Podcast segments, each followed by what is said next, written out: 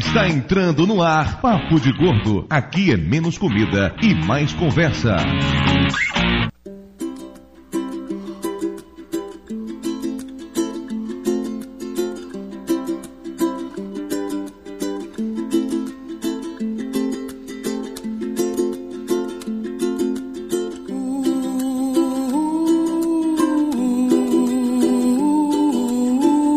Ouvintes de peso, univos! De São Paulo, aqui é Dudu Salles. Em uma peça de escola, eu já fiz o papel do rei escroto que manda matar todas as criancinhas para pegar Jesus. De São Paulo, aqui é Mayra e eu sou jornalista, modelo, atriz, cozinheira e um dia ganharei um papel em malhação. que nojo! o objetivo de vida da pessoa ganhar um papel em malhação é porque tá foda, né? Faz tablado, faz tablado que você vai direto pra malhação. Mas faz com uma madeira de boa qualidade, hein? Eu pensei nessa piada, mas achei muito infame, Lúcio. De Nova Iguaçu aqui é Lúcio. E o máximo de atuação que eu já tive no teatro foi fazendo um Romeu viado. A atuação foi a parte do Romeu, né? Eu Pelo amor de, medo de das Deus. peças de final de ano na escola do Lúcio. Tem um vídeo disso, Lúcio? Por favor. Não, foi na faculdade, o pessoal não chegou a filmar, não. Caralho, o Romeu viado, eu não quero nem imaginar quem era a Julieta. Não, mas pelo menos o, o amante gay do Romeu era uma mulher, uma menina que fazia a peça. O nome dela era Jorjão, né? Era Joloba. A gente acredita, meu Lúcio. É, de São Paulo é Flávio e parafraseando o gênio de Charles Chaplin.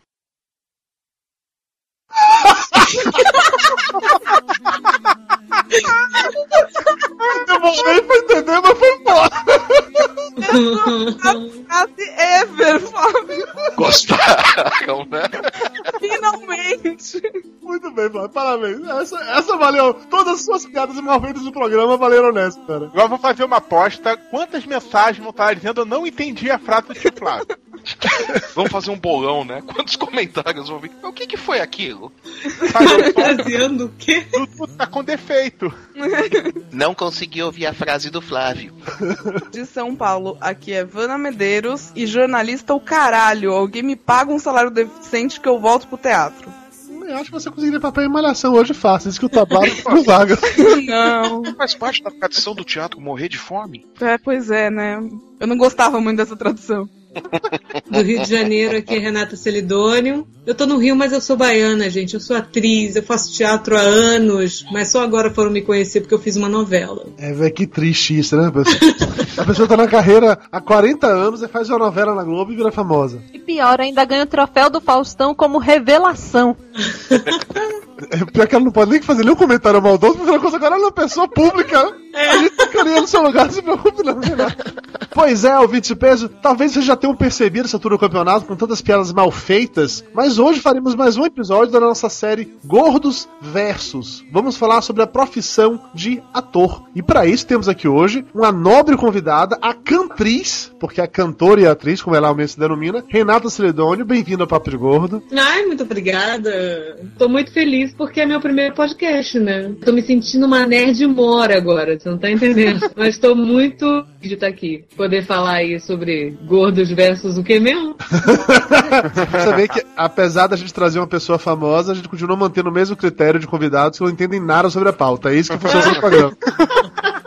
Renata, você tem, você tem blog, Twitter, fanpage, sei lá, pessoas querem entrar em contato com você na internet? Então, tem uma fanpage no Facebook que tá lá, Renata Celidônio, é só curtir escrever lá que a gente se fala. Tem o Twitter, que é o arroba Renata Celidônio. Eu tenho um blog chamado Minhas Viagens, enfim, que é o renatacelidônio.wordpress.com, que lá eu escrevo coisas das minhas viagens mesmo, coisas da minha cabeça, só que eu não sou muito assídua não, sabe? É uma coisa que a inspiração chega, eu vou lá e escrevo uma coisa bonitinha, vou invento uma coisa, é realmente um blog de viagens da minha cabeça. E tem um outro blog que eu criei agora para falar sobre a minha cirurgia, né, que eu fiz. É um blog que chama Antes, Durante e Depois meu querido gastroblog.wordpress.com também. E é isso, tô no Twitter, tô, aí, tô no Twitter, tem Flickr, tem o YouTube, tem. É rede social, eu tô entrando. Não sei como é que eu não tinha feito um podcast antes, gente. Eu também não sei. Estamos aqui para tirar sua virgindade nesse assunto, não se preocupe. também conosco aqui hoje, Vanessa Medeiros, mais uma vez no Papo de Gordo, bem-vinda. Mais uma vez. Obrigada, Dudu. Você trouxe uma jornalista pra falar sobre o teatro. Ê! Todo mundo altamente gabaritado aqui hoje. Vana, supondo que as pessoas não saibam quem é você, de onde você é, você tem um blog, um site, um podcast. Ai, agora que eu sou uma sexóloga famosa, as pessoas não sabem quem eu sou. Pois é, absurdo. Ah, né? Doutora Olga Del Volga. Não, eu falo lá de séries num podcast com o homem mais chato da podosfera brasileira, o senhor Eduardo Moreira. É o Spin-Off Podcast. Vocês podem encontrar lá no spinoff.com.br. E eu edito um site de séries de TV que é o Estrelando Séries lá no R7, o portal da Record, que é o estrelando.com.br barra séries. E é isso, por enquanto é isso. O programa de hoje pesa exatamente 708 quilos, que nos dá uma média bem razoável de 118. E eu não tenho vergonha em dizer que, mais uma vez, eu sou o homem mais gordo nessa conversa. E vamos logo para os e-mails, temos muito papo ainda nesse episódio. Oh, why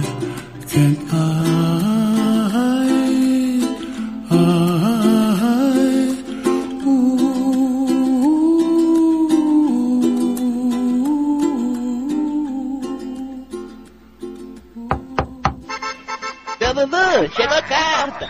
E não é cobrança.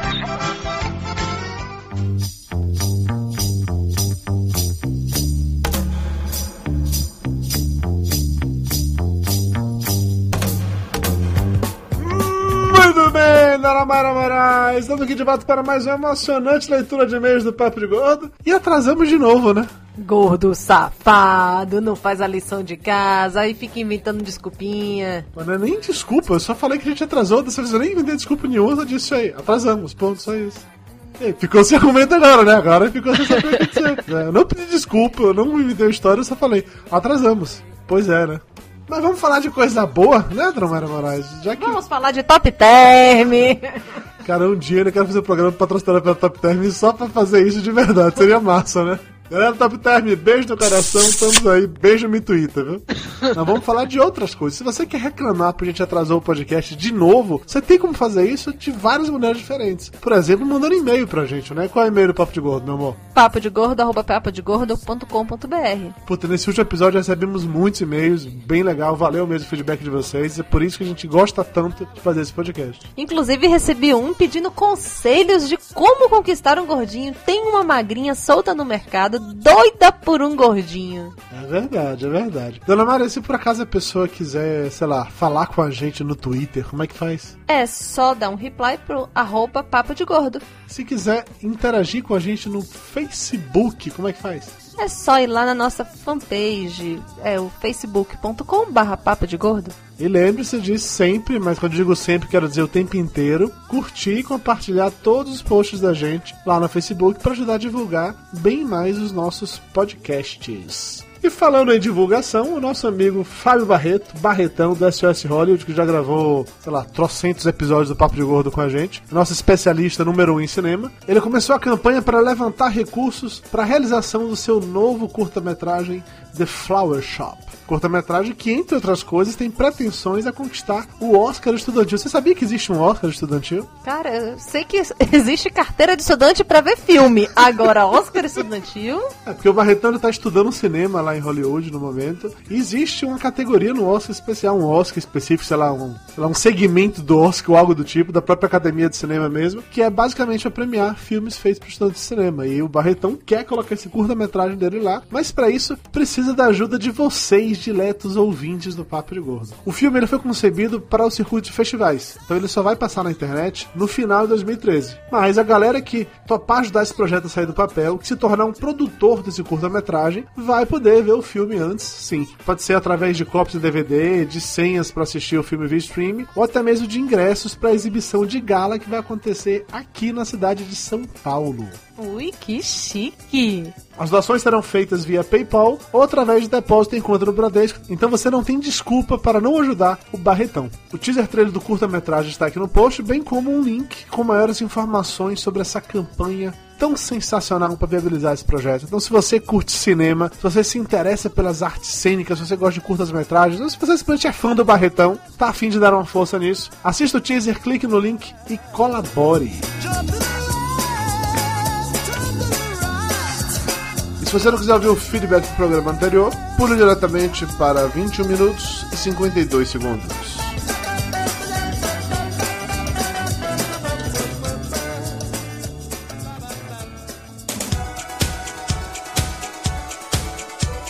Vamos agora para os e-mails, começando com o e-mail do nosso grande amigo Ricardo Ferro, que tinha parado. Mas de novo?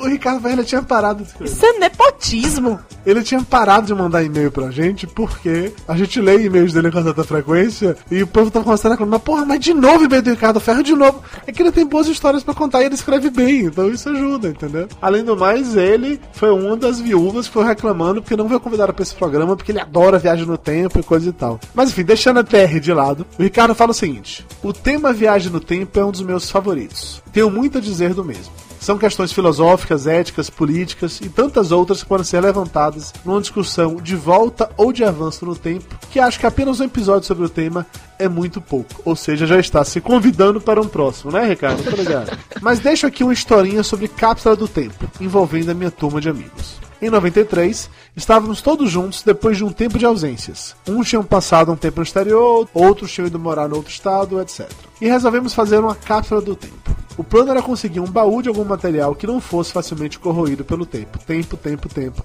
Eu retiro o que eu disse, eu não escrevi bem porra nenhuma, tá? Guardamos ali coisas que tivessem a ver com o momento em que vivíamos. Recordações, cartas a nós mesmos do futuro. Enfim, o conteúdo clássico de uma cápsula do tempo partiríamos juntos para o Recôncavo Baiano e de lá faríamos uma trilha de algumas horas seguindo uma antiga estrada de ferro abandonada. Já conhecíamos o trecho, já o havíamos feito algumas vezes. É um lugar bonito, deserto, e o caminho terminava numa bela cachoeira com lagos paradisíacos. Essa porra tá parecendo um conto erótico, não tá? Chama o Marcelinho pra ler esse conto erótico aí, vai. Tá ficando, tá ficando tenso. Eu tô com medo que isso aqui vai acabar com todos os amigos dele se pegando na cachoeira. Mas enfim. enfim, seria ali, próxima cachoeira, que encontraríamos um local na mata e enterraríamos o baú. Só retornando no mínimo uma dezena de anos depois, quando estivéssemos todos juntos novamente para fazermos o caminho de volta e recuperarmos nossa cápsula. Mas nem tudo saiu como planejado. Primeiro, não achamos o tal baú de metal resistente a tudo. Tivemos que usar um Tupperware mesmo. Tupperware porra nenhuma. Compraram um sorvete, pegaram aquela. e pegaram. E pegaram o pote de sorvete e colocaram lá. É verdade, para pessoa de flocos. A- Afinal, era plástico e se aquela merda demorava 500 anos para se desfazer na natureza, teríamos tempo de sobra para resgatar. Segundo, era um tempo sem GPS. Portanto, fui encarregado de ir fotografando o local e desenhei um mapa com as referências de localização feitas em X passos para a direita, tem uma árvore à frente, vira à esquerda e assim por diante. Terceiro, que ansiosos pelo feito, em três anos já estávamos reunidos novamente para recuperar o Tupperware. Não aguentamos esperar. Resultado, a tal carta para o eu futuro era tão recente que nem teve graça de ser lida. Mas foi divertido. É esse é meio bacana. Não, aqui tem um PS que é legal. É o PS dele que é bem. Eu juro que o PS é legal. Aí ele manda o PS assim. Já imaginou que os seus podcasts são verdadeiras cápsulas no tempo e que vocês e seus convidados, incluindo-me entre eles, claro, colocam suas opiniões seus anseios de forma indelével no tempo? Indelével é uma palavra bonita. É bonito, né? Pois é. E que futuramente poderemos resgatá-los para ouvirmos o que pensávamos nessa época? Acho que ouvir a nós mesmos no passado, verificando nossos sonhos e planos, vendo o que funcionou e o que deu errado, pode valer por alguns muitos anos de terapia. Além do PS ser bonito e ainda leva essa palavra foda, é que eu lembrei uma coisa. Quando a gente gravou aquele papo de gordo com as meninas falando sobre sexo, eu ainda tava morando em Salvador e o plano era: eu vou embora pra Resende e vou ficar lá com Mayra trabalhando na faculdade em Resende. Só quando esse programa foi ao ar, quando eu estava editando, eu já tava morando em São Paulo, trabalhando em São Paulo. Então era muito engraçado eu escutar Mayra e as meninas comentando sobre o fato que eu tava indo pra Resende, ia sair de Salvador, ia ficar lá e não sei o que. E quando o programa aconteceu, eu já tava em São Paulo e Mayra já tava vindo pra cá também. Então é interessante esse tipo de coisa, eu concordo. Eu acho que os podcasts podem sim servir como cápsulas do tempo. E-mail agora do Daniel Roma, analista de sistemas, 120 quilos, São Paulo, capital. Olá, Chuchu Salles e Dona Mayra Moraes. Antes de mais nada, bem-vindos a Sampa. Tenho certeza que serão muito felizes por aqui. Concordo integralmente com o Dudu. Eu teria milhares de coisas que gostaria de mudar no meu passado, mas teria muito, mas muito medo mesmo de perder alguma das algumas das coisas maravilhosas que eu tenho hoje por conta de tais alterações. Então, acho que prefiro deixar tudo como está. Essa semana a Belotti me chamou no Skype para falar que escutou o episódio passado e que ele viu várias declarações de amor minhas para você. Como você nunca ouviu Papo de Gordo mesmo, então eu vou contar essa história aqui. Porque sempre que eu falava sobre isso, de não querer voltar no passado para mudar alguma coisa, porque eu não perder a parte maravilhosa que eu tinha hoje, eu sempre falava de Mayra, de Mayra, Mayra, Mayra. Mayra Bela falou assim, poxa, que legal, várias declarações de amor assim. Eu fiquei emocionado, não sei o que e tal. Oh, que bonitinho. Vai dormir de conchinha hoje. Posso continuar a leitura? Por favor mas gostaria de levantar um ponto interessante não mencionado por vocês. Sim, seria muito legal voltar, sei lá, para 15 anos atrás e inventar o Google, por exemplo. Olha, ó a história do Bife, que viajou no tempo com o manual de esportes para poder vencer na loteria. Pois é, só o conceito dele é um pouco mais bizarro, olha só. Eu teria milhões de dólares, mulheres, automóveis, mulheres de novo, iate, mulheres, mansões, mulheres! Cara, com tanta mulher tem que ficar maluco, você não quer não, acredite, uma já dá trabalho. Entretanto, pararam para pensar que ao fazer isso vocês estariam tirando da pessoa que originalmente inventou a ideia que você roubou o direito a essas coisas? Que este fulano deixaria de ter as mordomias que, que conquistara por direito apenas para que você pudesse, não legitimamente, usufruir deste direito? Seria justo? Pensem nisso. E-mail agora da Flávia Santos, 19 anos, estudante de hotelaria no quinto semestre à procura de um emprego lá de Porto Alegre, Rio Grande do Sul. Ela diz o seguinte: Enquanto vi o programa e vocês puxaram a cadeia de acontecimentos, comecei a pensar com meus botões. Quando Steve Jobs morreu, o Jovem Nerd fez um programa sobre ele e uma frase que o velho Jobs disse me marcou. Segundo ele, tudo que nós fazemos na nossa vida, por mais inútil que pareça naquele momento, um dia vai nos ser útil. Em algum momento, vamos acabar ligando os pontos e ver que tinha algo mais direcionado a nós ali. E é com isso que eu quero contar uma história para vocês. Ano passado, estava no segundo semestre da faculdade e era uma pessoa feliz. Ouvia Nerdcast, Papo de Gordo, MRG, Radiofobia e alguns outros podcasts, gostava de quadrinhos, música e etc. Mas tinha um detalhe em mim. Acima de qualquer coisa, eu odiava amor. Qualquer coisa relacionada a namorar e outras melosidades me soavam além do enjoativas. Minhas colegas vinham contar dos amados, das coisas fofinhas que eles faziam, e eu ficava só rodeando os olhos. Isso foi até o dia 21 de julho de 2011. Dois dias antes, dia 19, minha melhor amiga me liga me convidando para ir a uma festa. A festa se chamava Smells Like Opinião e era dedicada ao melhor do rock dos anos 90. Eu estava bem cansada, mas graças às insistências da minha mãe, me arrumei e fui lá com minhas amigas e suas duas irmãs. Lá encontramos quatro conhecidos dessa minha amiga. Um dos rapazes ficou marcado na minha cabeça pela seguinte cena: uma jaqueta de couro, o copo de cerveja na mão, cavanhaque em cabelos encaracolados, urrando para o palco. Toca Pio Jam! Olhei para minha amiga e perguntei o nome dele. Ela disse: Tuan. O quê? É Luan com T? É isso? Uhum. Depois disso, a Flávia, porque assim, a Flávia tem uma certa tendência a escrever verdadeiras cartas pra gente, quase que um livro. Depois dessa breve introdução sobre o lance do Tuan, vem uma mega explicação sobre como ela e ele se descobriram nerds, passaram horas conversando, e como todo encadeamento de fatos fez com que, quando ela começou a curtir animes, quadrinhos, podcasts, tá, tá, tá, como tudo isso tornou ela a pessoa que ela era, fez com que ela e o Tuan naquele dia se encontrassem, um papo batesse, rolasse, eles trocassem telefones e eventualmente acabassem namorando. E ela ela conclui com isso aqui. Por muitas vezes eu desejei poder voltar no tempo e mudar o que havia acontecido. Mas será que se eu tivesse mudado qualquer mínima coisinha, eu teria passado a ouvir podcast, ler quadrinho, ler livros? Eu teria passado a ver Game of Thrones ou preferia ver novela das nove? Eu teria virado quem eu sou e teria o Luan com T se tornado o meu grande amor? Ainda bem que eu fui ligando os pontos para ver onde é que dava. Um abraço a todos vocês e até o próximo programa.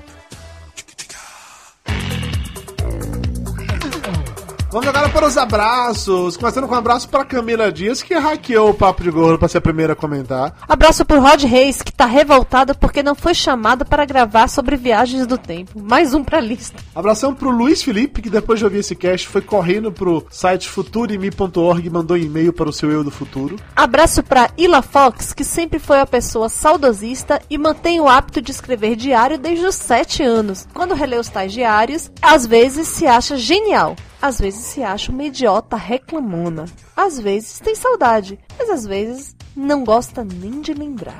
É uma cápsula do tempo também. Abração pro Thiago Ogoshi, Pro Henrique Hackme, Pro Edson Oliveira, que mandou um vídeo de Jeremiah MacDonald, um sujeito que gravou um vídeo aos 12 anos e agora, 20 anos depois, faz um diálogo dele com ele mesmo e o vídeo é genial, tem link aí no post. Abraço pro Adilson J. Santos, que voltaria no tempo até a época da construção das pirâmides só pra ver como elas foram feitas. Abração pro Eduardo Delmar Kirsch, Pro Anderson Fernandes. pro Lucas Chagas Soares, que diz que um cara voltou no tempo e roubou a ideia que o PH Santos falou lá no Papo de Gordo 70, de Gordos e Ricos, e acabou construindo um cotoco gigante na porta de casa. Tem link disso aí no post também. Abraço também pra Gleise Oliveira, que é a magra, que adora gordinho e que tá me pedindo dicas pra conquistar um. Gordinhos, por favor, né? Vão deixar a menina aí aguardando o seu amor?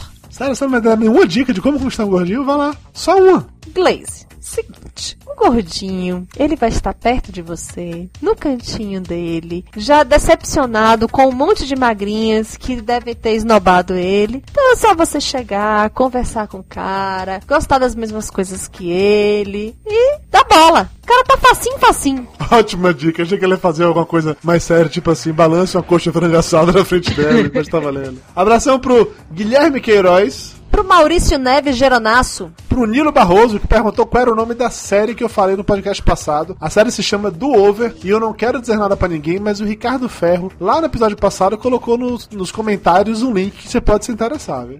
Abraço pro Alexandre Salles, que deixou um comentário no site mostrando que já existe uma máquina do tempo e é uma aeronave chamada SR-71 Blackbird. Tem link pra isso no post também. Abração pro Marcos Garcia, Pra Neilane dos Santos, pro Bruno Calazans, que lamentou muito Myron ter participado do último episódio, eu também lamentei muito.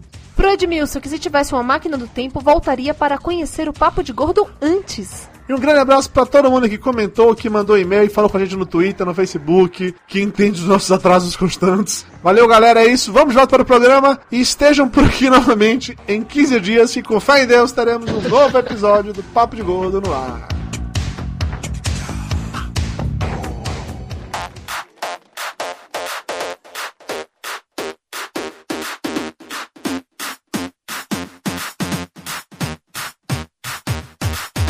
Estamos de volta e vamos direto para o momento cultural do tio Lúcio. Não pra falar isso. Uhul! Lúcio, O Flávio tá roncando ou ele tá sendo enganado por alguém? Não, não tem a sorte de ser esganado nesse momento. Lúcio, no último programa o pessoal comentou que seu momento cultural, pela primeira vez, foi cultural de verdade e tal, que nem parecia um momento Eu cultural. aproveito pra pedir desculpas e prometo que nunca mais vou repetir isso. Tá muito bem, vamos lá, tio Lúcio. Momento cultural de raiz agora, vamos lá. Não, assim, na verdade, eu tinha esquecido de fazer um momento cultural. Por sorte, esse programa já tinha sido marcado uma vez anterior e eu tinha feito naquela época. Então eu abri aqui o arquivo e tô vendo o que eu escrevi naquela época. Vamos lá. A profissão de ator começou no início do século V Cristo na Grécia. O primeiro ator do mundo ocidental não foi Petrasques, e sim Téspes, que conversava com o coral, tendo criado o diálogo e a figura do protagonista. Inclusive, o protagonista surgiu aí. Isso era jogral, né não? Não, jogar é aquele negócio que faz na escola quando a professora não quer ensinar uma poesia pra cada aluno. Essa parte, essa parte não tava no Wikipedia. Téspes também criou o monólogo, a tragédia, o deuteragonista, seja lá que diabo isso for, e dizem as más línguas na meia entrada para estudantes. na Grécia tinha academia, esse povo todo aí, só pediu uma carteirinha de idoso, deram de estudante. O termo ator, naturalmente, não existia. Então ele era chamado de Hipócrites, ou Hipocrites, não sei como que fala grego. Era chamado de vagabundo. É que aí vagabundo aí o dia inteiro falando. Não, eu tô falando de termos que não existem mais, esse ainda existe. É, Hipocrites, que é fingidor em português, palavra que deu origem ao termo hipócrita. Além de pioneiro, Tespes também foi o segundo ator do mundo ocidental, já que chegou a interpretar dois personagens diferentes usando uma máscara que tinha um rosto na frente e outro rosto atrás. Seu maior legado foi o filme da gêmea do Adam Sandler. e acabou... Pegou pesado, hein? Tem gente que ouve o papo de gordo e gosta do Adam Sandler. Eles não deveriam ouvir o papo de gordo, eles deveriam estar trancados nos seus quartos chorando. Ah, mas a gente pode falar do Adam Sandler, a gente pode falar mal do Adam Sandler, aqui a gente tá falando sobre atores, não é o caso dele. Olha, os fãs do Adam Sandler sabem chegar até Nova Iguaçu, Lúcio. Eu não posso manifestar sobre isso, que a agência que eu trabalho atende a Sony e o Adam Sandler só faz filme da Sony, então por contrato não posso manifestar sobre o assunto. Por contrato, você ama o Adam Sandler. Exatamente, achei ele lindo, um gato. Inclusive quando tá vestido de mulher fazendo filme tosco. Exatamente. Lúcio, acabou o momento cultural, Lúcio? acabou, acabou. Ele Agora tá vem o vamos ao enrolando aí. momento Adam Sandler. É isso aí, acabou o momento cultural viva, aê! Vamos agora ao Top 10 Adam Sandler. You can't hide. You and me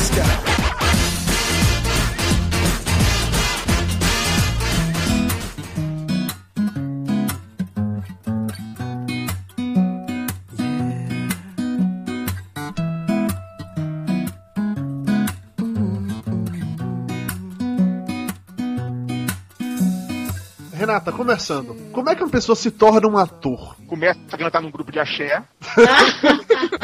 Depois Não, faz o primeiro Big Brother. você- Eu ia falar isso. Uma agência de modelo. Não, na verdade tem que estudar muito. Não suporto essa gente que chega do nada e diz, ah, eu, eu fiz um cursinho de teatro no colégio, eu sou ator. Aí me dá vontade de falar assim, ah, eu também brinquei de médico quando eu era pequena, eu sou obstetra, sei lá, qualquer coisa, urologista, vai. Então, assim, é uma. Tem que estudar muito. Primeiro tem que ter muita vontade, não é só talento, tem que ter vocação. É uma profissão muito ingrata, de correr muito atrás, de almoçar biscoito de polvilho e jantar vento às vezes. Mas é isso. É, tem que estudar. Me explica o que vem ser esse estudar. Porque você acabou de dizer, às vezes na- nascer com talento ou não, não basta, tem que estudar. Mas estudar o quê? Estudar como? Como é que estuda pra ser ator? Eu acho que você tem que buscar boas escolas de teatro. Você não estuda sozinho para ser ator. Não adianta você pegar um monte de filme, assistir um monte de novela. É óbvio que isso ajuda. Mas se você quer, se alguém quer, alguém tá aí escutando o podcast, quer, ah, é porque eu tenho vontade de ser ator. Cara, procura uma escola, procura um bom professor, uma boa turma. Começa, existem exercícios e ele vai passar um material de leitura bom. Tem que ler muito se você quer ser ator. Tem que estar sempre atualizado. E não é só a leitura, não é só a teoria, tem que ter a prática também, tem que ter o palco, o teatro. É óbvio que tem gente que nunca passou pelo teatro que chega num veículo como a televisão e faz bem, mas ainda assim tem que correr atrás de um monte de coisa, não tem jeito. Tem que, tem que estudar, tem que saber os primórdios do teatro, né? Que nem o Lúcio estava falando lá um pouco da profissão do ator. Tem que estudar toda a base para poder chegar nos dias atuais, entendeu? Tem que, tem que estudar a história do teatro mesmo. Universal, a história do teatro universal, a história do teatro brasileiro, sabe? Não adianta você querer ser ator se você não sabe que o Otton Bastos tem uma carreira de teatro que é incrível e extensa, sei lá. Não só a Fernanda Montenegro, não só a Bibi Ferreira, não só, sabe? Existem pessoas que estão na TV que às vezes as pessoas falam, ah, tá, tá ali, tá na TV. Não, as pessoas estudam, né? Mas e entre fazer um curso de graduação em teatro e fazer esses cursos livres, essas escolas, enfim? Às vezes as pessoas não têm muito tempo de fazer um curso de graduação. Eu fiz e acabei nem me formando, veja bem. Eu fiz quatro anos, eu entrei na faculdade em 95, eu tinha 17 anos, e fiz quatro anos de escola de teatro, só que no meio do- da faculdade eu comecei a trabalhar muito, tranquei a escola, viajei, acabei vindo para o Rio de Janeiro com a escola trancada e nunca mais voltei para Salvador e fui jubilada a essa altura do campeonato. Você foi expulsa da UFBA. É, fui expulsa da Mas assim, a minha prática já era muito intensa, entendeu? Eu não sentia necessidade de ter o diploma pelo diploma. Só uma pergunta, você frequentou a UFBA em 95, então você andava ali pela faculdade de comunicação. Eu estava ali perto, a Facom. Eu fiz Facom nessa época. Época? Ah, Você quer saber o que é pior? Outro dia, conversando com a Renata, a gente descobriu que tivemos o mesmo professor de biologia, Ivan. Não, que é pior, né? Eu fui colega de faculdade do, do Wagner Moura. Você foi assistir então? Você foi assistir a Casa de Eros? Fui. Eu tava na Casa de Eros. Qual é a casa de Eros? Aquele que o cara parece pelado de cavalo, esse? Não, esse é Ecos e era o Vladimir Bricha. E Vlad também tava na Casa de Eros. Era uma galera, era muito bom. Foi meu primeiro espetáculo profissional. Ah, Então você já viu a Renata Tono em teatro, você nem sabia, tá vendo só? Pois é, tá vendo aí? A Bahia é um ovo, foda. É foda, a Bahia é um E ovo. assim, tudo Tá parecendo um baiano aqui que eles começam a falar, ah, é primo de Nonô, aí. É, cara, a, a Bahia é uma grande kitnet, né, velho? Todo mundo se conhece ali, meu. Mayra, você tava naquela turma, teve um professor da Facom que levou uma galera lá pra fotografar a gente. Na verdade, eu, eu entrei na faculdade em 95.2. Então, eu fiz algumas matérias, né, com esse pessoal, com o Wagner, enfim. Mas eles já eram veteranos, né? Eles já eram veteranos. Não, mas é porque teve um professor lá da Facom que ele le- levou uma turma pra poder fotografar. A, a matéria era fotografar a gente,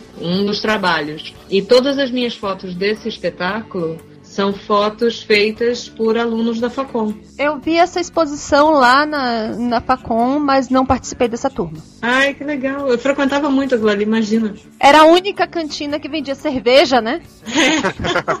Os meninos da Facom eram sempre muito bem-vindos na escola de teatro. Você deve imaginar o porquê. Aham. Porque na escola de teatro tinha uma escassez. Eu imagino, vou fazer a pergunta assim, porque todos os meninos da escola de teatro eram gays, é isso? Tipo uma grande maioria.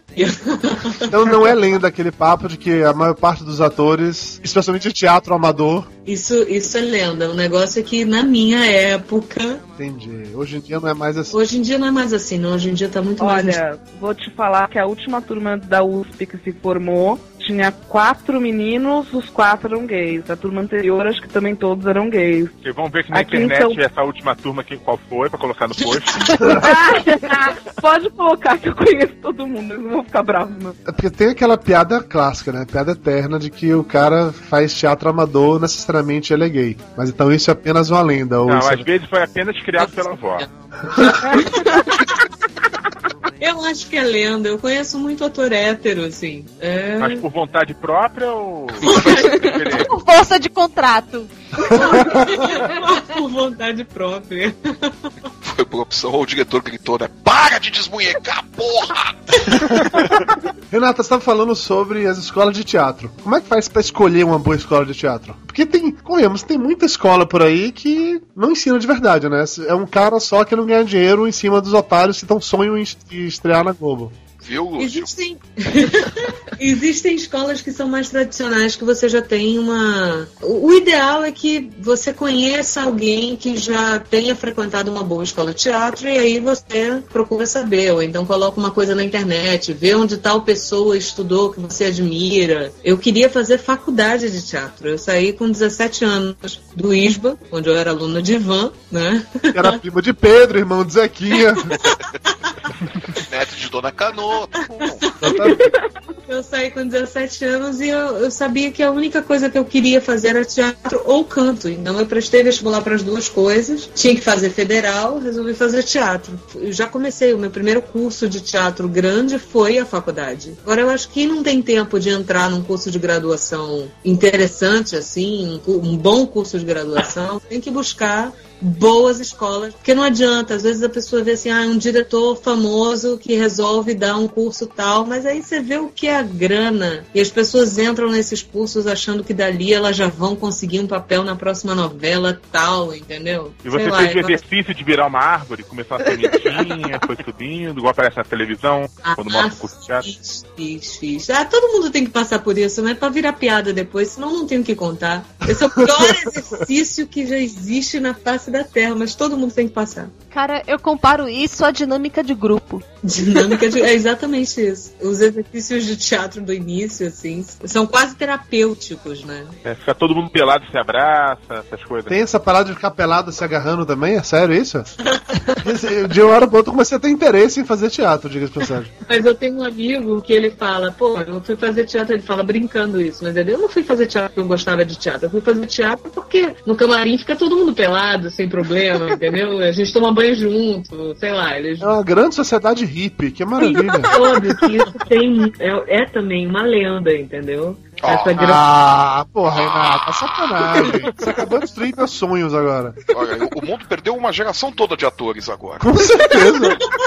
Isso também é uma lenda. Não sei, é, eu ouço muitas histórias, por exemplo, do Teatro Oficina daí de São Paulo, de uma liberdade incrível e tudo mais, e você vê essa liberdade em cena, que é uma coisa que o Zé Celso busca junto com a companhia, entendeu? Mas normalmente não é isso que acontece. Tá, Não é padrão, mas que tem pegação, tem. Tem, assim como tem pegação em plantão de hospital, gente. É, em Plantão no Hospital tem muito aí Grey's Anatomy que não nos deixa mentir, né? Vanessa Medeiros, você fez curso de teatro em São Paulo durante muito tempo, então as perguntas... Então pra- você ficou pelada na frente de quem? Esse aí. Mais importante, você abraçou pelado a quem? Eu não abracei pelada ninguém, mas eu já fiquei pelada na frente do grupo inteiro.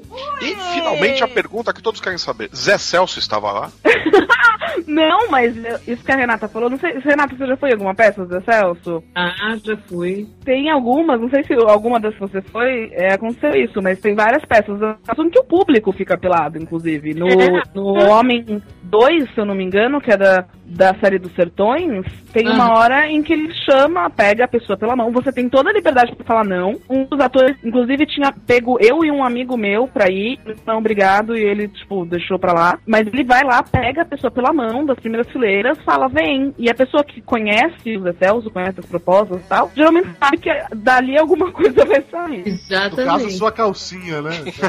É, um amigo meu, inclusive, tá pelado no DVD do, do Sertões. Que era a gravação do DVD e o Zé Celso foi lá e escolheu ele. Ele fez pirocóptero? Não, ele ele não teve coragem de chegar nesse ponto. Mas isso é como a Renata falou, é, depende muito da proposta. O Zé Celso ele tem uma proposta que envolve não só o vergonhar do seu corpo, que as pessoas devem abraçar tudo que tem em relação ao seu corpo, inclusive coisas mais escatológicas, já que o Papo de Gordo adora fazer piada com cocô. o Zé Celso faz atores cagarem no palco. Aí, Lúcio, É. ó. Maneira, Lúcio. tem vaga na companhia do Zé Celso, cara.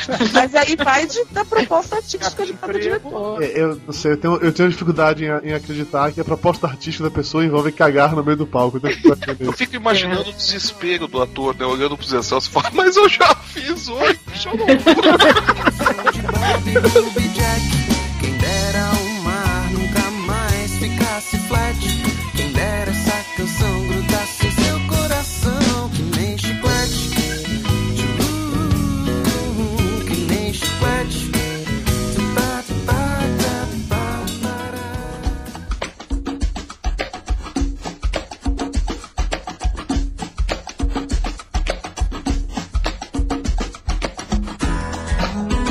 Meninas, vocês, atrizes ou pseudo-atrizes, no caso da Vanna, sacaneei foda agora.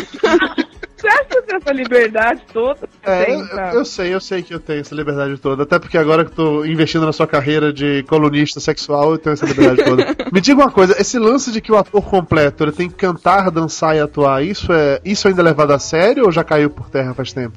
É levado muito a sério. É óbvio que tem atores que não cantam nada e são atores maravilhosos. Mas na minha área isso é levado a sério. Eu faço muito teatro musical. Eu sempre fui, eu já, já era atriz e cantora. E tinha uma facilidade de movimento corporal. Então tem que correr atrás, tem que fazer aula de dança sim. Se você não quer ficar limitado, se você tem essas possibilidades, agora sim, se você não tem você é simplesmente um bom ator, não vai deixar de ter trabalho pra você só porque você não canta e não dança, entendeu? É importante, é interessante se você tem essas possibilidades, você tem que valorizar. Vanessa Medeiros, você sabe cantar e dançar?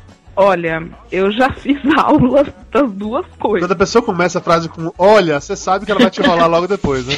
Veja bem. Na frente já é uma coisa que eu não posso julgar. Mas eu, eu ia falar que uma coisa interessante é que esses cursos que a Renata tava falando e tal, é, tanto faculdade quanto curso técnico, todos os cursos mais sérios têm disciplinas dos- das Exatamente. três áreas, digamos assim. Tem canto, tem dança. Tem, inclusive, aqui em São Paulo, se você for olhar o curso, eu não sei dizer se é o melhor, porque eu não, nunca fiz todos os cursos aqui de São Paulo. Mas é o curso mais prestigiado aqui em São Paulo é um curso da EAD, Escola Isso de é. Artes dramáticas da USP. Maravilhoso. E que tem uma disciplina de musical, teatro musical. E é um curso completamente voltado para ator, assim. Inclusive, não tem pouquíssima teoria, até porque é muita prática, muita prática. E tem curso de canto e dança, assim. Eu, eu acho que é, teatro é uma coisa incrivelmente ampla. Você pode ter, tipo, diversas linhas de atuação, diversas linhas de trabalho, mas, como a Renata falou, se você souber fazer as três coisas, nunca vai faltar trabalho para você. Exatamente. Até porque quando você não tiver com uma peça em cartaz, se você cantar um pouquinho, você pode cantar num barzinho, numa esquina, pra poder tirar um trocado.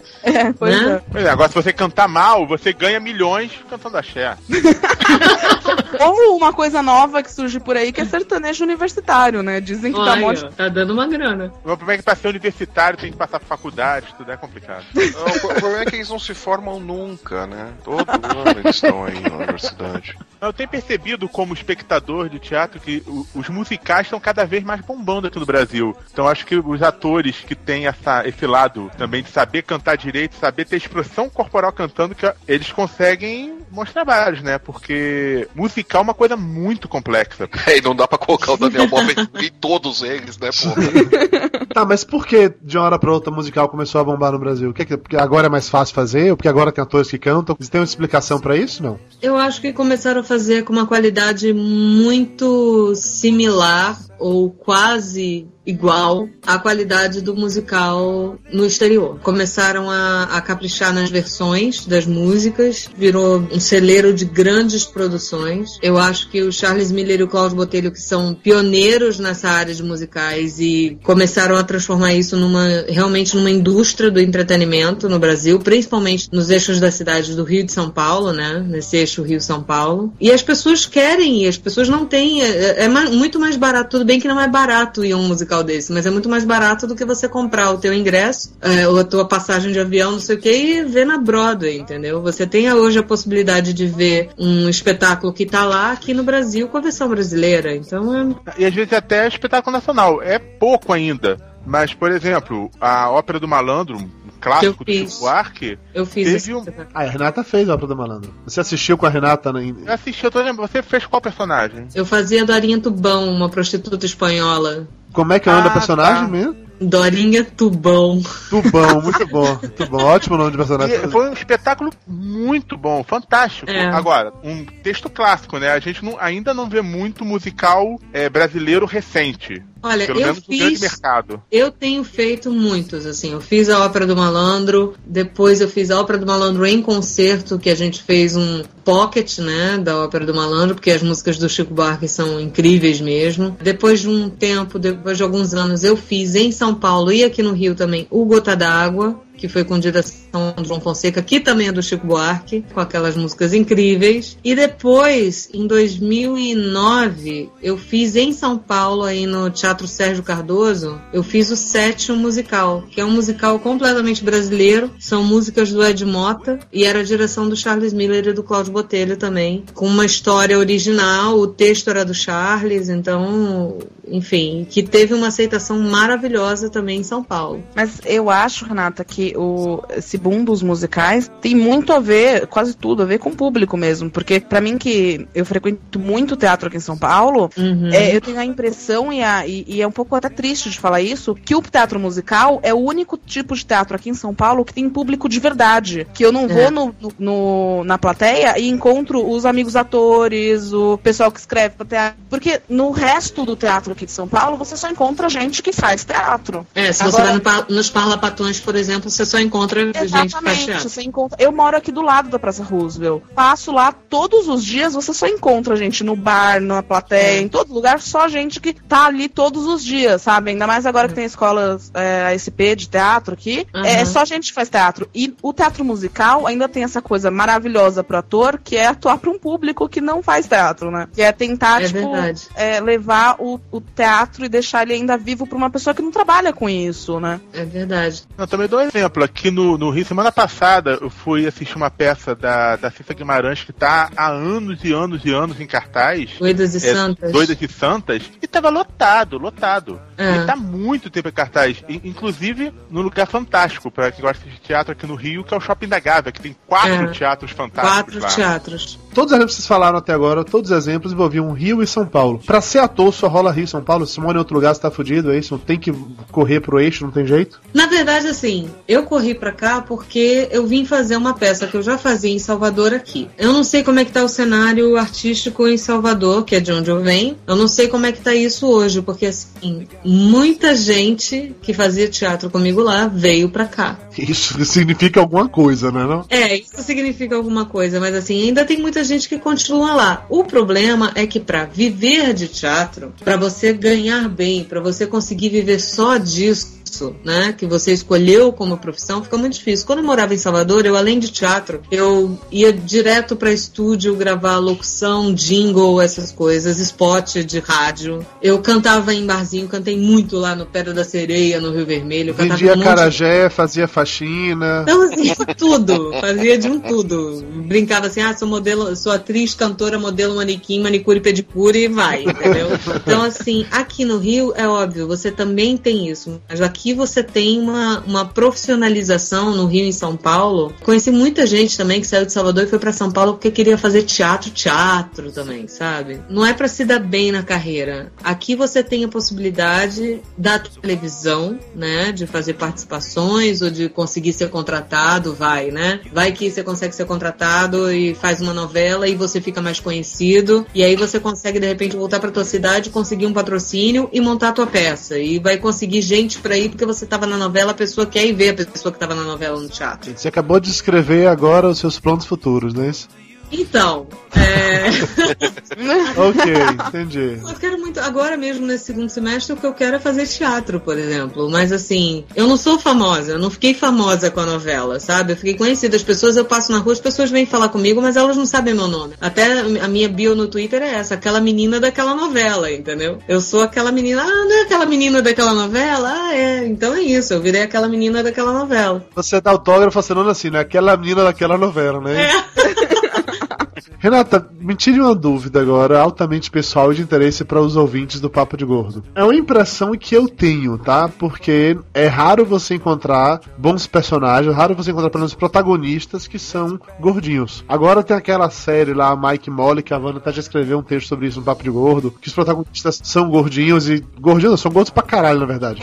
Teve toda uma polêmica de um jornalista lá americano falando que era absurdo, que era apologia e blá blá blá e tal e tal. É realmente mais complicado conseguir papéis quando se está acima do peso, porque a gente vê na televisão tem aquele estereótipo básico de ator e atriz que aquilo ali acabou. Quando a pessoa tá fora daquilo dali, é realmente mais complicado, muito mais complicado. É, é muito mais complicado, porque assim, é óbvio que eu poderia fazer qualquer papel, entendeu? Mas a gente vive numa sociedade que não aceita isso. Vamos, vamos ser realistas? A sociedade não aceita. Não é só que ela não aceita, é porque fica. É inverossímil, entendeu? A mulher que sai, que vai a, um shopping e que consegue encontrar uma roupa fácil e que tem uma facilidade na vida. Porque assim, na boa, a gente não tem facilidade na vida estando acima do peso, entendeu? A gente tem muita. A gente pode ser feliz e tudo mais, mas a gente tem muitas dificuldades. Então, assim, eu acho que os autores, a, a questão para buscar um protagonista acima do peso vai ter que tocar nessas questões. Ou então descambar pra comédia.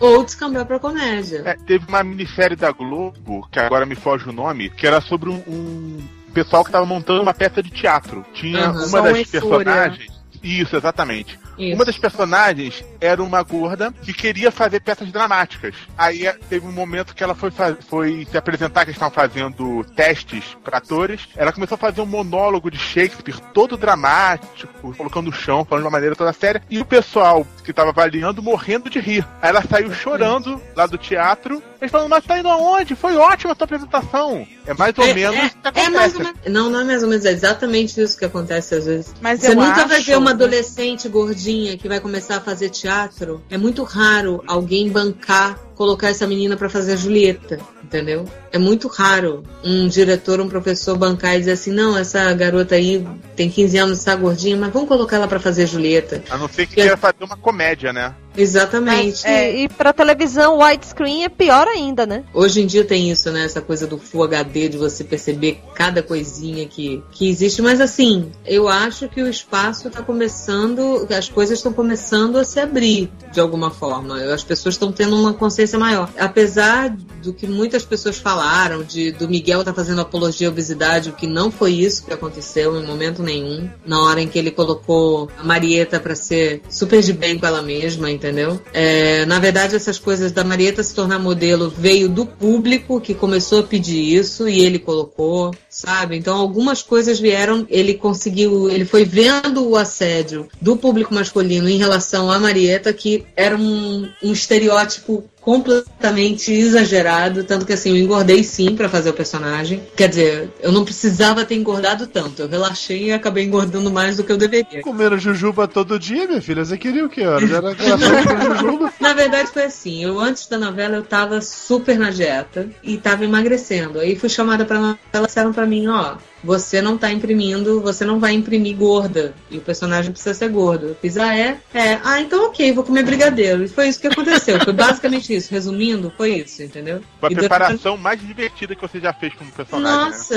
eu fiquei muito livre. Uma coisa que eu achei legal também foi de mostrar uma coisa que acontece com muitas mulheres que estão acima do peso, que é engravidar e não saber que estava grávida, porque já estava gorda mesmo. Então, Exatamente isso. Tem um documentário, não, um programa. tem um sobre programa, não Homer sabia que estava grávida. É, Exato. isso mesmo. É exatamente isso. Eu acho que o Miguel pegou muito disso, assim. Eu tava, eu fiquei pensando, cara, o que, que vai acontecer com a Marieta agora, né? Ela já separou, já voltou com uma, né? O que, que vai acontecer agora com ela? Já foi traída, não sei o que, tá chegando no final da novela e agora? E vem com essa dela, dela tá grávida. Na verdade, ela tava grávida desde o início da novela e ninguém sabia, né? Então, e tocou em vários assuntos, assim, as pessoas vinham muito falar comigo. Eu acho que a questão dos protagonistas ainda precisa começar dos, dos papéis mais normais, entendeu? É, que- que não busca o foco no humor, né? Porque era o núcleo cômico de qualquer forma. que não, é, que não, que não busca o, foto, o, fo- o foco no humor, nem na questão do peso, ou da problemática, ou do drama com o peso. A questão é, hoje em dia, não tem como não cair nisso, entendeu? Mas não tem como assunto tá a em sociedade- voga, né? É, exatamente, mas assim, a, socie- a sociedade, e quando eu falo sociedade, eu generalizo, que assim, ainda é uma parcela muito pequena do que a gente tem para atingir. Que assim, ok, eu fiz uma cirurgia, eu vou emagrecer, mas o que eu tenho de vontade de lutar por transportes públicos com maior acessibilidade para gordo, com cadeiras de cinema maiores e com, sabe? Eu tenho muita vontade de lutar por isso, assim, porque ainda bem que eu engordei, que eu pude sentir na pele o que é ficar apertada numa cadeira de cinema e pensar em não sair porque eu não vou caber naquele lugar, sabe? História da minha vida. Então, assim, é uma, é uma loucura isso. E Mas você tem certo acha- preconceito na novela também, que você vê, normalmente a gorda vai estar fazendo casal com gordo. Você só vai ver uma gorda e um magro na Zorra Total, por exemplo. É difícil você ver uma coisa nesse sentido. Ou, é- ou é um cara muito feio, dificilmente vai ter uma gorda com um gostosão, a não ser que ela seja uma milionária e um aproveitador, uma coisa desse, nesse sentido. Sabe o que que acontece? Você vê uma gorda com um cara malhado, gostoso na, na rua, a primeira coisa que você ouve alguém passar do teu lado e falar é, é fazer assim, nossa, esse cara tá com essa mulher. É a primeira coisa. Como é que aquele cara tá com aquela mulher? Ela é gorda. Você ouve isso, é cruel, mas a gente ouve isso na rua. Entendeu? É cruel, é cruel, é cruel, mas é o que acontece na rua. Então, assim, e aí o que que, o que que acontece? Vai colocar isso na novela, tem que ser um autor que tenha muito culhão pra colocar isso na novela, sabe? Ou igual uma, uma novela mexicana, acho que lá da Colômbia ou da Venezuela, que a protagonista é uma gorda que encontra o amor, só que é uma atriz magra com um enchimento bizarro na barriga. Você já sabe que ela vai ficar Lá- magra lá pelo meio da novela. Isso é Bete a É que feia. nem a Betty é feia, vai ficar bonita, é exatamente isso. Mas, Renata, você acha que é, isso tudo que a gente tá falando de, dos personagens e tal, a gente tá falando de TV, muito de novela. Você acha que no teatro ainda é assim? Não é que teatro seja assim. A questão é, por exemplo, se eu quero fazer uma Lady Macbeth, e eu tô obesa, eu não vou conseguir. Se eu quero fazer uma judia num campo de concentração, eu não vou conseguir. Se eu quero fazer. Mas aí você é sacanagem também. Porra, aí também foi um Isso é extremo. sacanagem também. É porque o que eu tô. Eu, votei uma coisa completamente contraditória. Que assim, tem gente que fica dizendo, eu não passei só porque eu estou gorda. Não, é porque o personagem não cabia, entendeu? Eu já não passei. Literalmente, nesse caso.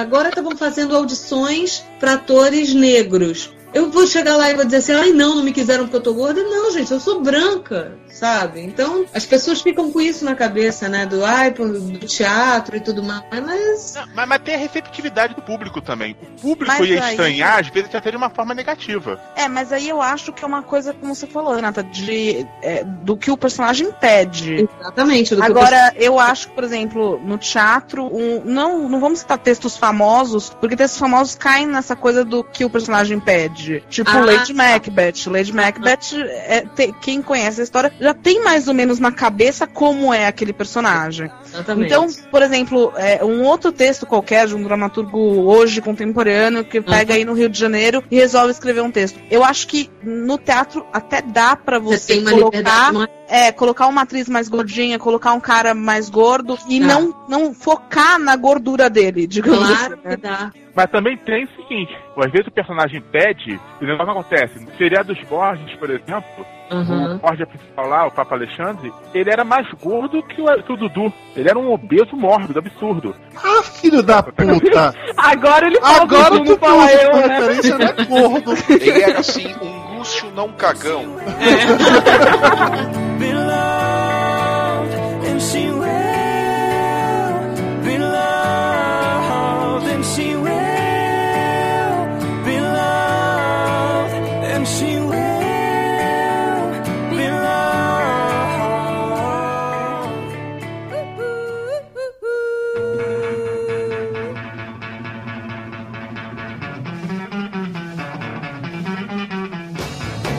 Meninas, existe alguma diferença real, factível entre o trabalho de atuação pro teatro, pra TV e pro cinema? Olha, a Renata pode responder melhor porque eu nunca fiz TV e cinema, eu só fiz teatro. Mas, assim, o teatro é muito diferente do que se faz em TV e cinema no Brasil, né? Hum, Em qualquer lugar do mundo.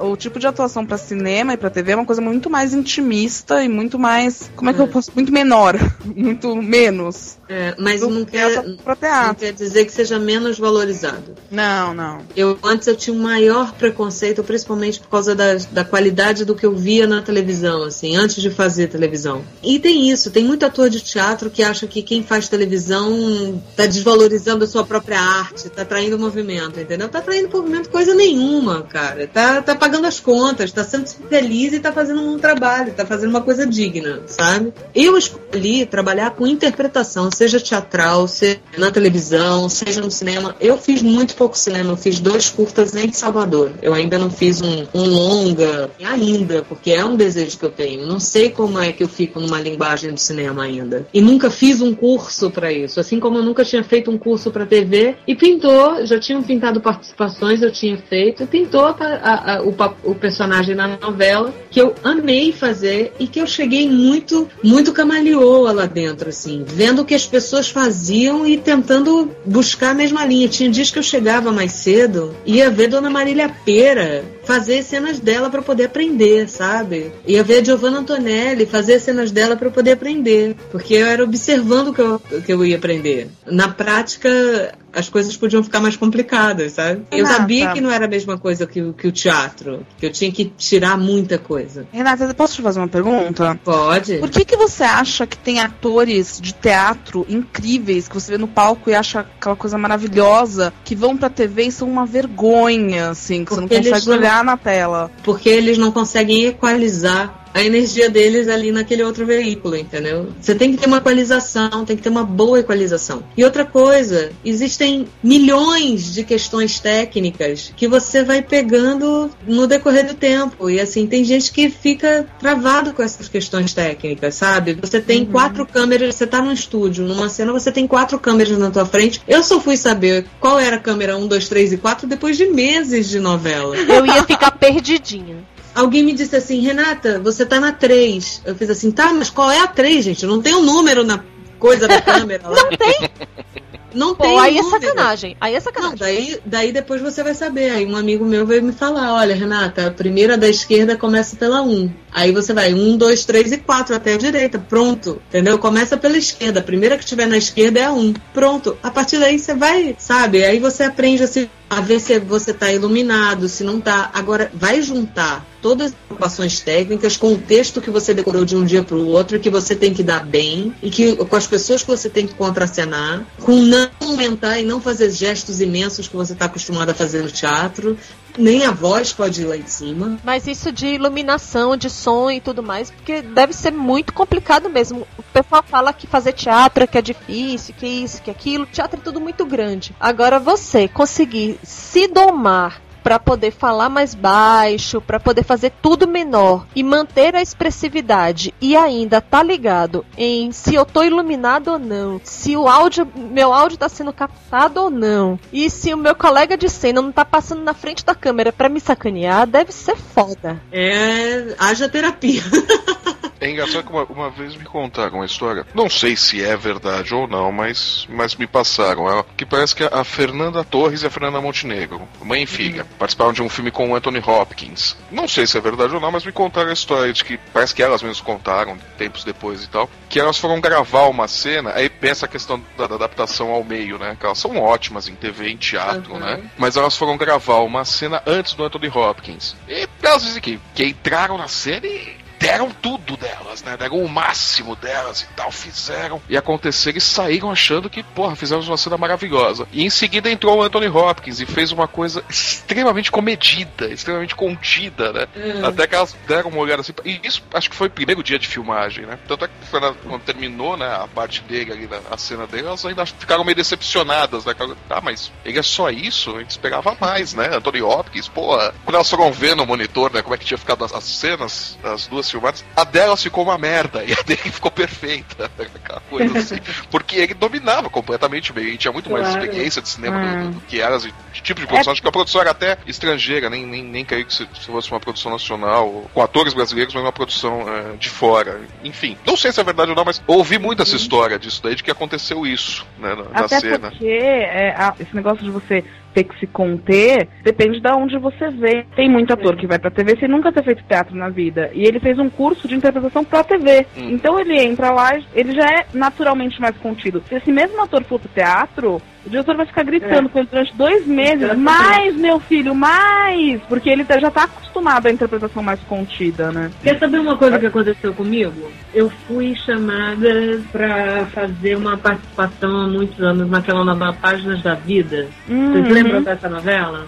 Sim. Mas da Vila da Manuel Carlos, é isso? Acho que era, Era- do Manuel Carlos, sim. Era do Manuel Isso. Carlos. Era no Leblon, E- último de de MPB, era do Manuel Carlos. Isso. É, isso aí. Manuel Carlos, ok. E tinha a Regina Duarte fazendo Helena. Exatamente. A Regina Duarte era uma médica, a Helena era uma médica, aí tinha a Fernanda Vasconcelos, que era, virava uma fantasminha que morria, tinha dois, dois nenéns, né? Nanda. Aí, Ah, esse daí é o da, da, da Neném com síndrome de Down, não era? É. tinha, tinha a, a, a Ah, bruxa, que era a a Lilia Isabela Cabral. Cabral. Liga Cabral. Isabela Cabral é podcast. Isabela Isabela Cabral, não, é Isabela Cabral é podcast. Eu coitada. fui chamada pra fazer, a minha participação era pra ser uma noviça, que era tipo uma enfermeira no hospital, era um hospital de freiras, né? E eu ia, eu era meio que assistente social. A cena é, a Lília Cabral tava indo falar com a Regina Duarte, que não ia querer a criança com síndrome de Down. Os personagens dessas atrizes, enfim, vocês entenderam. E eu chegava na sala de espera e dizia pra Lília Cabral, a senhora pode entrar. Era a minha única fala, a senhora pode entrar. Aí você chegou lá plantando bananeira, dançando Macarena. A senhora pode entrar, a senhora pode entrar. A senhora pode entrar. Era Jaime Monjardim que estava dirigindo. Cheguei no estúdio, minha roupa ainda não estava pronta. Cheguei lá no estúdio, aí estava de roupão e Jaime veio me receber. Eu fiz, oi, prazer, Renato Servidor. Ele fez, ah, eu sei quem você é, eu já me senti o máximo. Cara, ele sabe quem eu sou. Aí na época, eu estava fazendo um curso de interpretação com um cara de uma escola russa. Eu estava estudando o método do Stanislavski e tudo mais. O cara se chama Valentim Tepliakov, enfim. Que o, Stanislavski é, trabalha muito com emoção, né? Você tem que saber exatamente de onde você veio, para onde você vai. E eu fiquei criando toda uma história na minha cabeça para poder dizer muito bem aquele a senhora pode entrar, entendeu? Então eu já criei uma história que de repente eu ouvi a Lília Cabral falando no corredor que ela não ia querer aquela criança com síndrome de Down. Então eu já me imbuí de uma coisa que eu fiz assim, se eu fizer isso bem, eles confirmam meus votos e me botam como freira da segunda etapa da novela, entendeu? Você criou quase que um personagem de RPG. Criei aquilo tudo dentro de mim, ensaiei, não sei o que, na hora do gravando, o diretor, o Jaime, lá no suíte, na salinha que eles ficam lá, né, vendo as coisas na câmera, eu cheguei perto da Lília Cabral, ensaiei bonitinho na hora, gravando. Cheguei perto dela, olhei pra ela, respirei e falei: A senhora pode entrar. De repente vem a voz do Jaime: Ô Renata, que é que você tá demorando tanto pra dar essa fala? Aí ela ia falar pra ele: Ô Jaime, é porque, sei lá, é minha única fala, né? Não, não, não, porque eu achei que ela ia me olhar na hora pra eu falar pra ela. Enfim, fiquei lá de castigo o dia todo, porque eu podia ir embora logo depois, mas foi bom que eu fiquei assistindo as outras cenas, né? Porque ele me deixou lá de stand-by o dia inteiro depois, pra eu poder, meio que de castigo mesmo, Vai, né? vai ter alguma porta que tinha que ser aberta, né? né?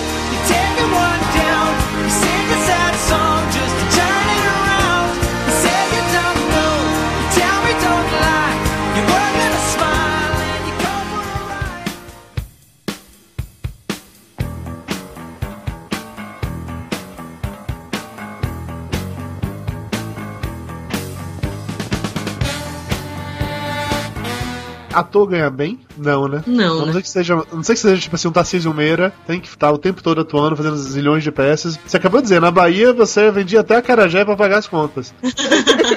no Rio é mais profissional porque tem peça o tempo inteiro, mas não é uma parada certa. pra sobreviver, não dá pra, não dá pra viver uma vida cheia de luxos. Dá pra você viver uma vida cheia de luxos se você tem um status, principalmente com televisão e com cinema, às vezes, que você consegue se. se... Ai meu Deus, vocês estão me ouvindo? Tô sim. Vamos. E de repente ficou um silêncio.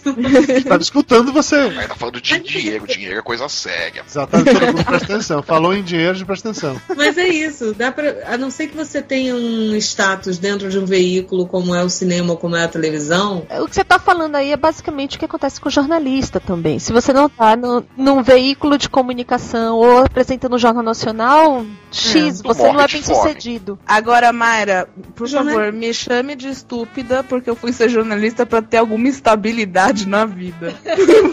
Então, acho Mas é que, o que eu acho é que é, é- existem muitas e muitos estágios de salário que você ganha como ator, como jornalista, como médico, como advogado. Mas realmente, como ator, tem o problema da instabilidade. Porque quan- a não ser que você tenha um emprego fixo, como, como a Renata falou, ter- dê a sorte de ter um contrato, ou dê a sorte de fazer alguma coisa incrível. Conheço atores que, de um dia pra noite, ganharam muito dinheiro com um comercial, assim, que virou, Exatamente. tipo, reconhecido no Brasil inteiro. Aí é uma coisa que, ok, vale a pena, mas assim, no dia a dia mesmo, eu conheço muitos atores que fazem teatro aqui em São Paulo, eles se formaram nos melhores cursos daqui. É, tem um, o meu melhor amigo é diretor de teatro formado pela USP, e ele, se você perguntar o que, que ele faz hoje, ele é professor de educação artística para crianças de 10 e 11 anos. Claro que eu conheço de ator que fez concurso pra Banco do Brasil, pra. Sim, porque precisa- de algum jeito você. Assim, tem muita gente que consegue viver assim, não é errado. Eu até admiro muito, assim, pessoas que conseguem viver, tipo, sem, nesse, nesse esquema do ganhei muito esse mês, mas vou ficar três meses sem ganhar nada, sabe? mas é isso. vai da personalidade de cada um e vai de você. Por exemplo, você- com a ópera do malandro, com teatro, fazendo teatro musical. Eu ganhava um salário que eu conseguia me manter e ainda dava pra juntar um pouco. Ok. Isso foi durante, sei lá, um ano, um ano e meio. Aí acaba. Tudo que você juntou, você vai gastar durante o tempo que você vai ficar desempregada. Então você não junta pra você ter uma, sabe? Ou você consegue ter um planejamento de, de vida e de carreira. Porque assim, eu tenho sorte, porque eu ainda não tenho filhos. Então eu ainda posso arriscar. Mas vai chegar uma hora, eu tô com 34 anos, daqui a pouco eu vou querer ter filho, entendeu? Daqui a pouco eu vou querer. E assim, não sei se eu vou arranjar um marido rico, sabe assim? Então, Eu tentei, eu tentei, tentei muito, mas. Se deu mal, sinto muito. não vou ficar contando com um casamento, né? Não vou ficar contando com isso. Então eu tenho que pensar agora no que, que eu vou fazer pro que vem aí pela frente, sabe? Que eu, aí o Dudu tava falando, ah, esses são seus planos agora pra vida e tudo mais. Você quer ser contratada? Quero lá na frente, quero sim ser contratada. Se- Nossa, se me dessem um contrato hoje de três anos, eu ficava tão feliz. Aí veja bem, um contrato de três anos. Minha mãe, funcionária pública, tá há 20 anos no mesmo emprego, sabe? Eu fico querendo um contrato de três. Tô ligado. Eu te entendo perfeitamente. Meu pai até hoje fala, quando, quando conversa comigo, ah, meu filho, faz um concurso público, é seguro, que não sei. Todo pai fala isso pra filha, não tem jeito. Pois é. Não, o meu não. o meu, meu pai fala, e aí, tudo bem? Tudo, tudo bem, então. Então tá jóia. Mas as pessoas te perguntam, tá, você é desenhista, mas o que, que você faz? Ah, não, isso, isso é o tempo todo. Isso é o tempo todo. Não, não, emprego de verdade, trabalho mesmo, assim, honesto, o que, que você faz? Renata, conta pra gente, como é que é a rotina de, de gravar uma novela? Você tava na novela das sete, e aí, como é que funcionava essa gravação? Ai, a gente recebe os textos, estuda, né? Recebe os textos com, com que antecedência? De um dia pro outro mesmo? Às vezes a gente recebia com 4, 5 dias de antecedência, às vezes era de, sei lá, com 48 horas de antecedência, às vezes era no mesmo dia. 48 minutos, né? Ficava assim, ó, tem um adendo aqui, a cena tal acabou de sair, vocês vão gravar hoje, entendeu? Você tinha gravação todo dia, de segunda a sexta? Não, eles tem um calendário, uma agenda, né? Um roteiro que sai toda sexta-feira, sai o roteiro da semana seguinte. E nesse roteiro eu sabia mais ou menos quando eu ia ter que gravar. Às vezes eu não gravava, tinha semana assim que eu não gravava todos os dias. Tinha uma outra semana que eu gravava um dia até duas horas da manhã, no outro dia eu pegava já às 10 da manhã até ficar não sei quando, entendeu? Então não, não tinha uma rotina de gravação, eu não precisava ir pra lá todos os dias. Eu não era protagonista da novela, eu não era, sabe? Então era mais tranquilo fazer. Geralmente eu gravava quinta, sexta e sábado, sabe? Ou então só sexta e sábado, às vezes só o sábado. Então ia dependendo, assim, não tinha muito mistério, não. E diz uma coisa, as cenas de comida em novela, os atores comem de verdade? ou Aquilo ali é Eles comiam o tempo todo em cena. Não, mas é come de verdade, assim, a comida é boa, a parada, como é que funciona isso? Porque em teoria você tem que fazer o take várias, várias vezes, você não pode comer a comida, né? E não pode ficar com alface no dente. É que grava depois da Ana Maria Braga e pega tudo que sobrou. né? Inclusive o louro. Primeira cena que fiz com comida, aliás, a gente só fazia cena com comida no meu, no meu núcleo, né? É, era o tempo inteiro na novela vocês comendo. A arte né, da minha casa era assim, na mesinha de centro da sala tinha um pote de jujuba, um pote de inhabenta, um pote de suspiro. Aí na mesa do lado já tinha um outro tipo de bala, outro tipo de coisa. Então a gente sempre estava comendo alguma coisa. E aí a gente foi ensaiar uma cena e aí o diretor falou: "Ah, pega aí esse pote de jujuba, vai comendo durante a cena, Pra ver como é que é na boca, né? Porque às vezes você precisa falar comendo, então você tem que experimentar, mastigar e falar Pra saber exatamente a hora que você vai parar. Só que Pô, tinha um tempão que eu não comia jujuba, cara. Você vai comendo, entendeu? Então, existe mastigação técnica? Tem que saber a hora que você vai colocar o negócio na boca, porque você não pode estar com ela cheia na hora que você tem que falar. Ou, Pô, ou você se tiver com a boca cheia, improvisa, né? Fica fazendo mímica pro outro ator, né? Escreve num quadro, né? A fala. Já que o Lúcio falou de, de mastigação técnica, vem cá, como é que funciona o beijo técnico? Isso pra mim é papo, né? Não tem nada de técnico, é é beijo, beijo. É sem língua, né? Não, isso é só pra poder o pessoal que é casado jogar esse caô em casa. Não, ó. Quantas vezes você beijou tecnicamente e quantas vezes você beijou de verdade? Cara, na verdade, assim, essa é a minha primeira novela, gente. Sim, mas você já fez teatro horas. Ah, tá no teatro? Tudo, na carreira. Já você- estaria, a gente já sabe. Cara, existe beijo técnico, sim. Aham, tá. Como é que funciona? O quão técnico ele é? Gente, é só fingir que você tá beijando uma pessoa. Então, o beijo técnico continua boca com boca, você só não tem língua. Existe. Eu tive que dar um beijo no Marcelo, que fazia o, o Hélio Perunadona, e era um beijão, assim. E eu não coloquei língua. Teve uma hora que a dele escapou, veio pra cá pra dentro. eu- Ah, você pode até ter pensado no beijo técnico, mas ele se aproveitou. e Você, ah, é hoje o dia, eu vou nessas carnes hoje. Ele não se aproveitou, não. Ele não se aproveitou, não. Só o afã da cena. Escorregou. Calor da emoção. Então, assim, não, não tem isso, não tem isso. E no Não, teatro. a gente vê uns beijos na novela que você tá vendo a língua chegar até a orelha. Ah, tem umas pessoas que realmente. Especialmente novelas do Carlos Lombardi com Marcos Pasquim e Daniele Vinitz. São as preferidas do Dudu, diga-se de passagem. Principalmente quando o Marcos Pasquim tira a camisa. Ou seja, em todas. Né? É o que não tem sentimento. Pronto. Fui poliana agora, mas é isso. Beijo técnico que não tem sentimento. Bonito isso, bonito isso. Por sentimento você quer dizer língua, ok. Tá bom. tá, mas vamos além do, do beijo técnico. Pera aí, Dudu, calma, calma, Opa, cara. É, peraí, já, já beijou, já pode ir além, pô. Não, pera, não vai tomar um vinhozinho antes? Mayra, toma conta do seu gordo aí. A já tomou quase uma garrafa de vinho aqui, ela já tá mais pra lá do que pra cá. Cenas de sexo. Ou não precisa nem ser cena de sexo, só aquelas mais 15, aquelas. Na hora que a pegação vem assim, de com força e tal. Não bate uma vergonhinha de fazer essas coisas em público, não? Assim, tem gente olhando. Ah, não, não sou eu, é o personagem. Tá, ok, mas a pessoa tá com a mão na sua bunda. É, é a sua bunda, não é a bunda do personagem. Tá o ator que fica emocionado durante a cena, né? Isso é raro do ator que ficou. Eu senti aspas de ter emocionado, Maia. Não, mas isso se explica por aquilo que a gente discutiu mais cedo, que todos os atores não são muito fãs disso. Olha, uma vez, nessa minha primeira peça, né, na Casa de Eros, a gente ensaiando, eu tinha 18 anos, foi a vez que eu me assustei com isso, assim. A gente tinha, nos ensaios, a gente fazia uma, uma aula de context improvisation.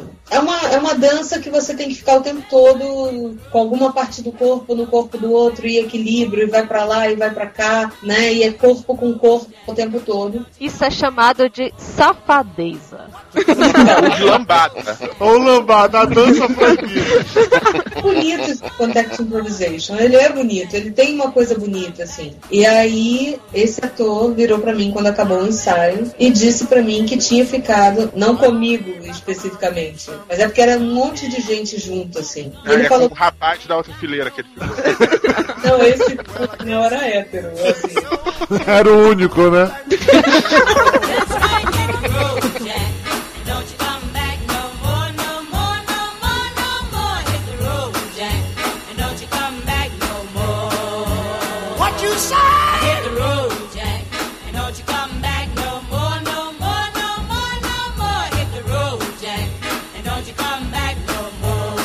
What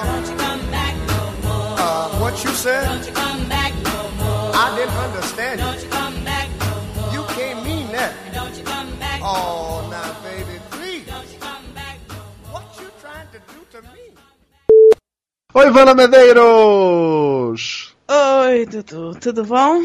Nossa, que voz de cansada. Só que você agora escreve texto sobre sexo no casal sem vergonha, você agora chega e fica entediado. Ah, eu tô no papo de gordo, que saco.